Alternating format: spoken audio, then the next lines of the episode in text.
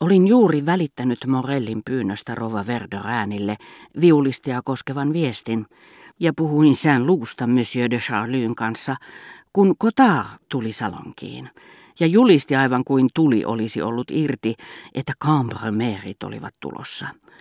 Rova Verderin ei uusien tulokkaiden, kuten Monsieur de Charlyn, jota Cotard ei ollut nähnyt ja minun edessäni halunnut näkyvästi kiinnittää huomiota Cambromerien tuloon, joten hän ei hievahtanutkaan, eikä vastannut tähän uutiseen, tyytyipä hän vain sanomaan tohtorille sulokkaasti viuhkaansa heilutellen ja teennäisesti kuin Théâtre Françaisin markiisitar. Paroni sanoi meille juuri, se oli liikaa Kotaarille vähemmän kiihkeästi kuin ennen vanhaan, sillä tiede ja korkeat virrat olivat hillinneet ulosantia, mutta yhtä kaikki liikutuksen vallassa, jonka Verderäänien luona sai takaisin. Paroni, missä, mikä paroni? Hän huudahti etsien tätä silmillään, joissa hämmästys hipoi epäuskoisuutta. Yhtä teeskennellyn välinpitämättömästi kuin talon emäntä palvelijalle, joka vieraitten aikana on rikkonut kallisarvoisen lasin, ja teennäisellä korkealla äänellä kuin konservatorion ensipalkinnon saanut näyttelijätär Dumas nuoremman kappaleessa, Rova Verderään lausahti osoittain viuhkallaan Morellin suojelijaa, mutta paroni de Charlie, jolle minä esittelen teidät, herra professori Cotard. Rova Verderäänistä ei muuten ollut yhtään hullumpaa esittää tilaisuuden tullen hienoa näistä. Monsieur de Charlie ojensi kaksi sormea, joita professori puristi tieteen ruhtinaan hyvän tahtoisen hymyn säestyksellä. Mutta hän jähmettyi nähdessään Cambromerien astuvan sisään, kun taas Monsieur de Charlie johdatti minut syrjemmälle voidakseen sanoa jotakin hypistellen siinä sivussa lihaksiani, mikä on saksalainen tapa. Monsieur de Cambromer ei juuri muistuttanut vanhaa markeesitarta. Hän tuli niin kuin äitinsä hellästi sanoi, kokonaan isukkinsa sukuun. Ne, jotka olivat vain kuulleet puhuttavan hänestä tai lukeneet hänen kirjeitään, lennokkaita ja nokkelasti laadittuja, hämmästyivät hänen ulkomuotoaan.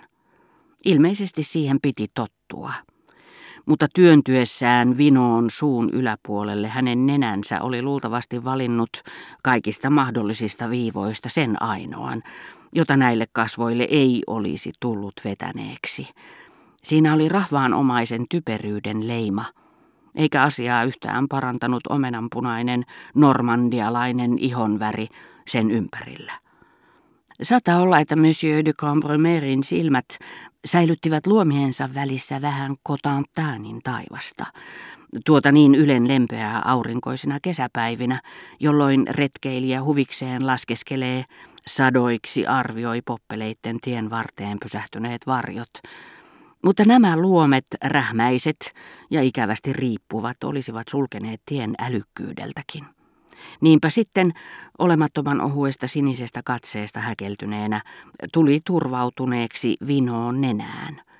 Aistit vaihtoivat paikkaa siten, että Monsieur de Cambremer katseli teitä nenällään. Tämä nenä ei ollut ruma. Se oli vähän liiankin kaunis, liian vahva, liian ylpeä asemastaan.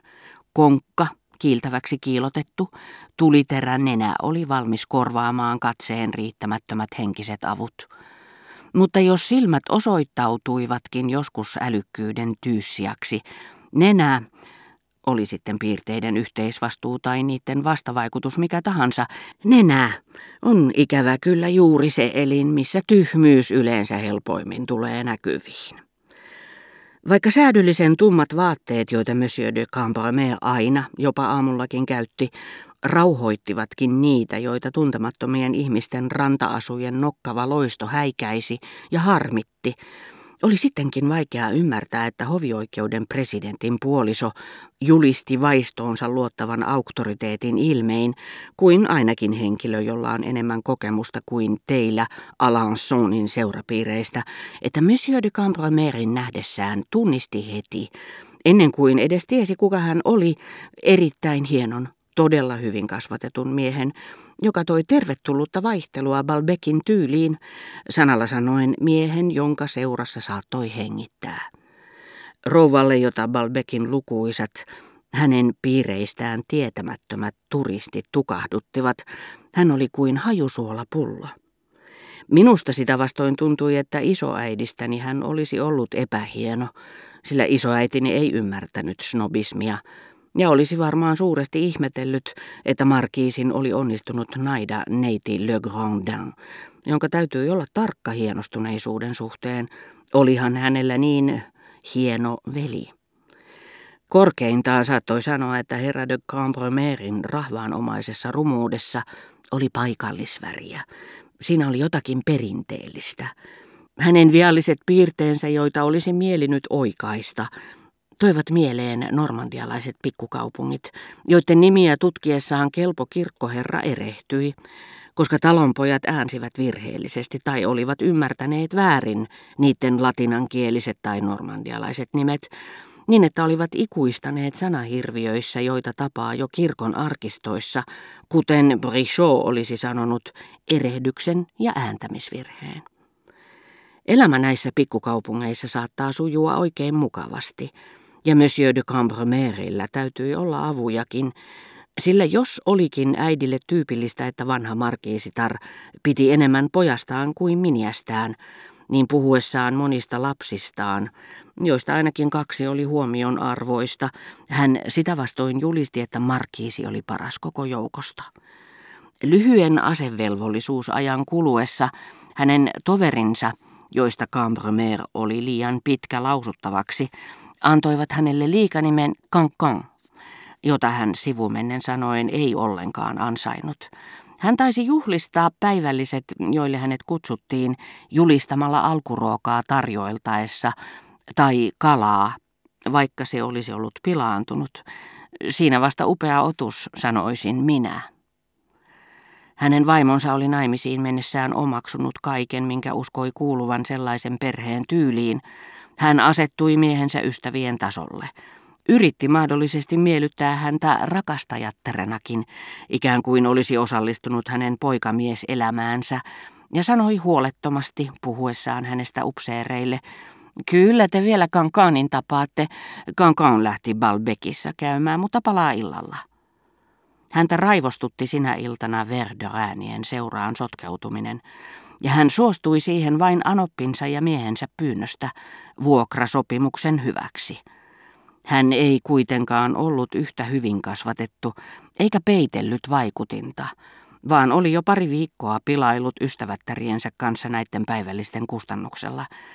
Tehän tiedätte, että meidät on kutsuttu päivälliselle vuokralaistemme luo. Korotuksen arvoinen juttu. Olen itse asiassa aika utelias näkemään, mitä he ovat tehneet meidän raukalle vanhalle rasperierillemme. Ikään kuin hän olisi syntynyt siellä ja tapaisi siellä omaistensa muiston. Meidän vanha portinvartijamme sanoi viimeksi eilen, ettei siellä tunne paikkoja enää. En uskalla ajatellakaan, mitä kaikkea siellä tapahtuu. Meidän on varmaan syytä desinfioida talo ennen kuin muutamme sinne takaisin.